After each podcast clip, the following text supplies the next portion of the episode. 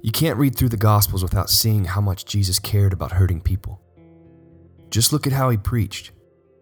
He always started with a hurt poverty, blindness, brokenness, imprisonment. You can tell a lot about him by the way he addresses pain. Jesus addressed it constantly. Why? Because he came to share the good news with hurting people. When people approached Jesus, they always came for one of three reasons a need, a hurt, or a question, and Jesus didn't blow them off. He never told them they should have come for more doctrinally correct reasons. He just met their needs. In fact, he declared in his very first sermon as he started his public ministry that that's why he came to earth. In Luke 4 18 through 19, he said, The Spirit of the Lord is on me, because he has anointed me to proclaim good news to the poor. He has sent me to proclaim freedom for the prisoners and recovery of sight for the blind, to set the oppressed free, to proclaim the year of the Lord's favor. Notice the last line in that scripture proclaim the year of the Lord's favor.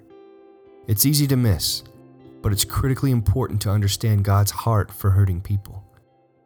When God created the nation of Israel, He established the year of the Lord's favor, which is also called the year of Jubilee. It was a year when every debt would be canceled, every prisoner would be let go, every slave would be freed, and all land that had been bought in the previous 50 years would revert back to the original owner. But here's the interesting part of the year of Jubilee. In the entire history of Israel, the children of God never followed it, not once. And this angered God. In the book of Jeremiah, God told Israel he was sending the whole nation into captivity because they didn't follow this, because they didn't obey.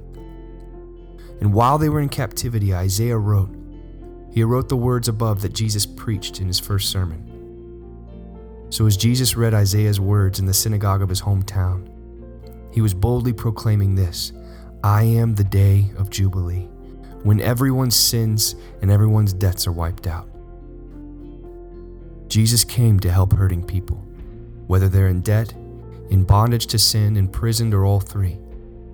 And those same broken people that God came to heal thousands of years ago are still here today. Jesus wants us to serve them.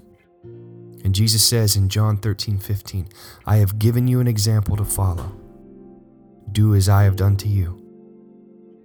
Are you following Jesus' example? What can you do today to help the hurting people in your life.